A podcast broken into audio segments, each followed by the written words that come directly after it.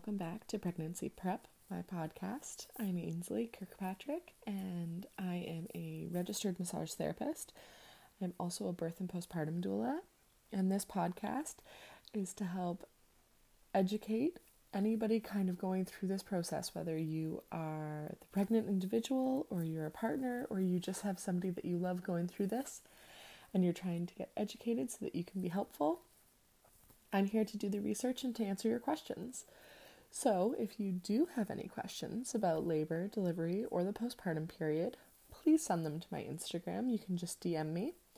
It's ainsleyk.rmt.doula, which is A I N S L E Y K period R M T period D O U L A. And that's on Instagram. So, today is the final part of the three part series about epidurals, and today's episode is about the risks of the epidurals.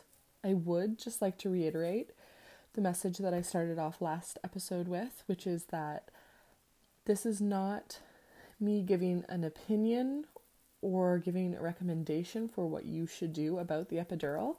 This is simply just giving the facts about the epidural so that you can make an informed choice.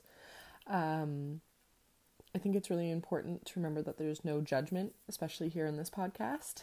And so try to remember that what I'm saying is just pure facts. I'm just trying to make sure that you feel educated. I don't want anyone to feel like I'm attacking you or your decisions because trust me, that is not the case at all. You always have to do what is best for you, what's best for your baby.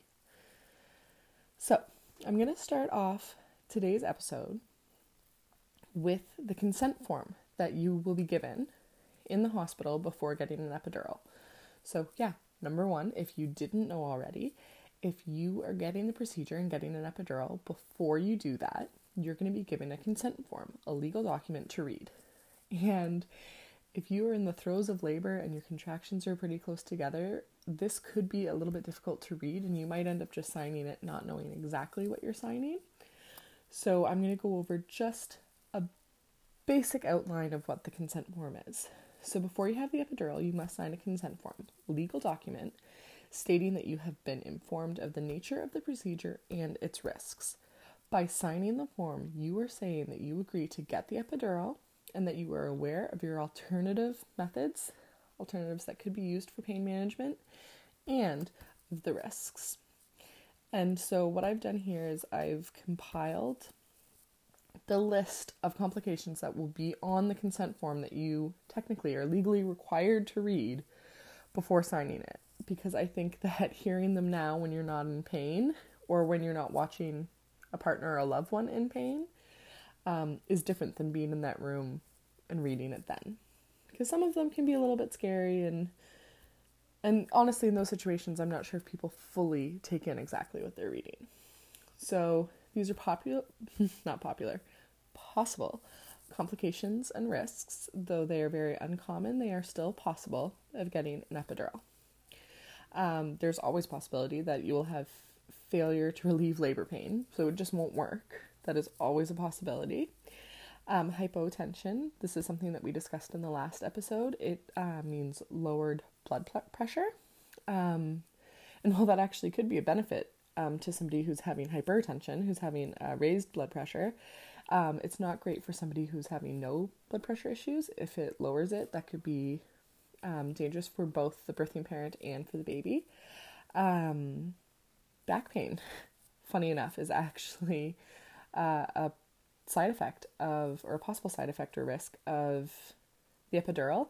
And it doesn't just mean back pain during labor, which I mean, that's possible as well, but it could also mean um, back pain moving forward potentially for years and years and years. Um, temporary nausea or vomiting. Um, the breakage of needles or catheters that would um, require surgical removal. And again, I want to be very clear these are uncommon. It's just important that you know them. There's a possibility of infection. There is a possibility of a hematoma, which would be a blood clot, and again, that would require surgery there is a possibility of a post postural puncture, postural puncture. Oh my gosh, posterior puncture. Words are difficult today, so that means just the backside puncture, um, which would cause spinal fluid to leak. So that would mean that the needle went all the way through the space right to the other side, made a puncture, and now spinal fluid is leaking. And this will cause an enormous, horrible, horrible headache, and that could last for a while and it could require uh, medical therapy if that was to happen. Um, I've wrote down temporary nausea and vomiting twice, so just be aware that's a big one. And then we have two fairly big ones. Um, it could be possible to have uh, temporary total spinal anesthesia, which would mean it's not just your lower half that would be affected.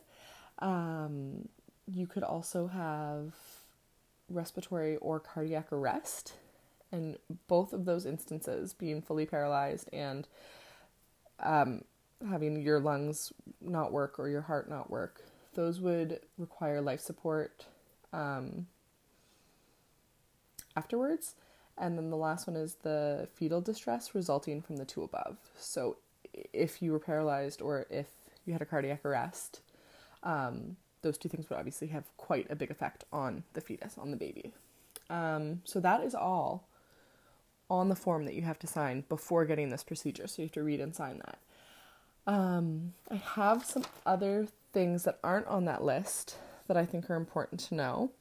Um, oh, I did miss one actually. The persistent uh, area of numbness. So you could have a weakness in your legs for longer than anticipated. Um, okay, so now moving forward from the consent form. Um, one thing that's really important to know if you get an epidural, you're going to have um, decreased movement, obviously, um, because of the effect of the medication, but also because um, depending on where you're delivering, uh, depending on the rules of the facility that you're in, um, most hospitals are going to have uh, rules about your movement and um, your position options. Um, not only just because you have the epidural in, but because when you get an epidural, especially in a hospital, you then, well, you're only going to get an epidural in a hospital, obviously, but um, you're then required to get an IV and they will have to monitor you and the baby. So you'll have to have a device that wraps all the way around your abdomen that is tracking the heart rate of the baby and also one um, monitoring your heart rate. And so you're now attached to an IV and two different machines. And so that's going to make moving around and getting into different positions incredibly, incredibly challenging. It's also going to make doing things like getting in the shower or the bathtub impossible. Um, so I think that that's really important to know beforehand. If you had had this vision of of not being on your back for the delivery, of maybe standing or squatting or being in the tub, that's now off the table. Um, something that we touched on in the um, other episodes, but it is important to touch on it again as a risk of the epidural, is that you might actually start to feel detached from the labor process. And I don't just mean the birthing parent. Um, it's possible that once the epidural is inserted and the pain has gone away, that um, a partner could think no pain and then no support. So, like, she's not in pain anymore, I'm gonna go sleep. She's not in pain anymore, I'm gonna go on my iPad. She's not in pain anymore, I'm gonna watch the hockey game. Things like that, um, which can result in the birthing parent feeling abandoned or alone, which we do not want. Um, it was in the the consent form, but I have written down here it might not work. So again, that's always something to remember that you're you're going through this process and it's possible that it won't work. And I think it's important to remember that in uh, labor that is progressing, quote unquote, normally, um, with a birthing parent who's handling the pain well, that some of these side effects and risks would outweigh the benefits that you receive by the epidural. Um, Okay, so one big one here is um, you could die. Death is a possibility, um, but I want to be very clear that it is unbelievably unlikely. Like it is so so very unlikely, and that you are more likely to die in the car driving to the hospital than you would be from receiving the epidural. Another side effect is that all of that pressure actually could be directed right into your rear. So instead of feeling the pain where you were feeling it, all of it is now centered um, in your anus. And that can be incredibly uncomfortable, and there's really nothing that can be done. Um, and yep, I have back pain written down again. So it's unexplained and it could last for years. I actually, in my massage therapy practice, have women come in 30 years later and they say, yep, this part of my back has hurt since my first epidural with my first birth. Um, while the epidural is very effective in pain management, I think it's important to know that um, the epidural does not mean that you're not suffering anymore. It just means that, for the most part, for most people, that the pain has gone away. Um, you can still have mental suffering, and a lot of people have this huge idea that they they think that the epidural means weakness. They don't want to get the epidural. They think they're meant to do this without the pain medication, and then when they finally do decide to get it, and or they've been told to get it, or whatever the case may be, they might be sitting there mentally suffering, really beating themselves up that they ended up having to get the pain medication. And so it's really important to check in with your um, your partners if they um, if they do get the epidural and really talking through their feelings about it because it can be very, very challenging for people just mentally to accept that they've done this. Um, another thing, actually, honestly, that I didn't know until I did this research is it can come out. It is, as we discussed in previous episode, um, it is a catheter that is taped in and it is just taped on and it can come out. And then they'd have to do the procedure again to get it back in. Um, when you get an epidural, you are no longer allowed to eat. Most hospitals won't let you eat anymore, um, just because there's now a higher chance that you're going to need a cesarean section. And um, before any surgery, they don't want you eating. They want your stomach to be empty uh, because it's safer. And making pushing more difficult um, because you've lost the sensation in the area where the baby's coming out in your pelvis. Um, it makes it a lot more difficult for the healthcare practitioners to instruct you how to push because you can't feel where they're telling you to concentrate that pushing sensation. Um, some women have reported that it feels like you can't breathe once you get an epidural. So I think that that's really important for people to know. And then I would say that the number one thing when I reached out to the community to ask about um, things they wished that they had known before pregnancy was that an epidural can cause quite a bit of shaking and it can cause you to feel very cold. And they wish that they'd been told about all the shaking because they, they felt like they were dying. They felt like something was very, very wrong. They didn't know that that was a side effect. So definitely try to remember about the shaking because that, that frightens people. And then the last thing that I've got down here is very important for you to um, to know because I'm not sure that everyone does know this, and it's not something that's going to be in the books as a side effect of the epidural. It's not going to be on that list on the consent treatment, but this does happen. So, when you're getting the epidural, like I mentioned, you're then going to be getting an IV. And I think that it's important for you to realize that when you get an IV, that your tissue is going to swell. You'll have kind of a puffy face, and your fingers will look a little bit swollen and stretched out, as will your feet.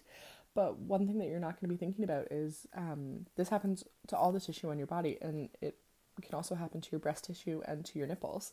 And so that that can cause an issue with breastfeeding and latching because it can make it bigger and it can make it more difficult for the baby.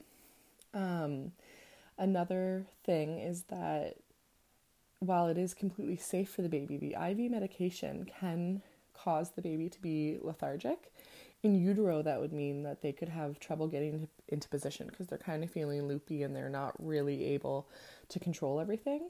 And postpartumly, that could mean that, again, they're lethargic, they're kind of feeling out of it, and they're going to have trouble actually latching. So, this could have effects long after um, the actual labor and delivery. So, it's just important to to think about these things and keep yourself educated. Like I said, guys, if you have any further questions, please just message me on Instagram. I'll leave my Instagram handle in the show notes, like always. But that's all we've got today. That is the risks of getting an epidural. Um, I'm not sure actually what our next episode is going to be about. So if you have any ideas or have anything you're wondering about, please reach out to me. Um, have a great afternoon, night, morning, wherever you are in the world, and I'll see you next time. Thank you.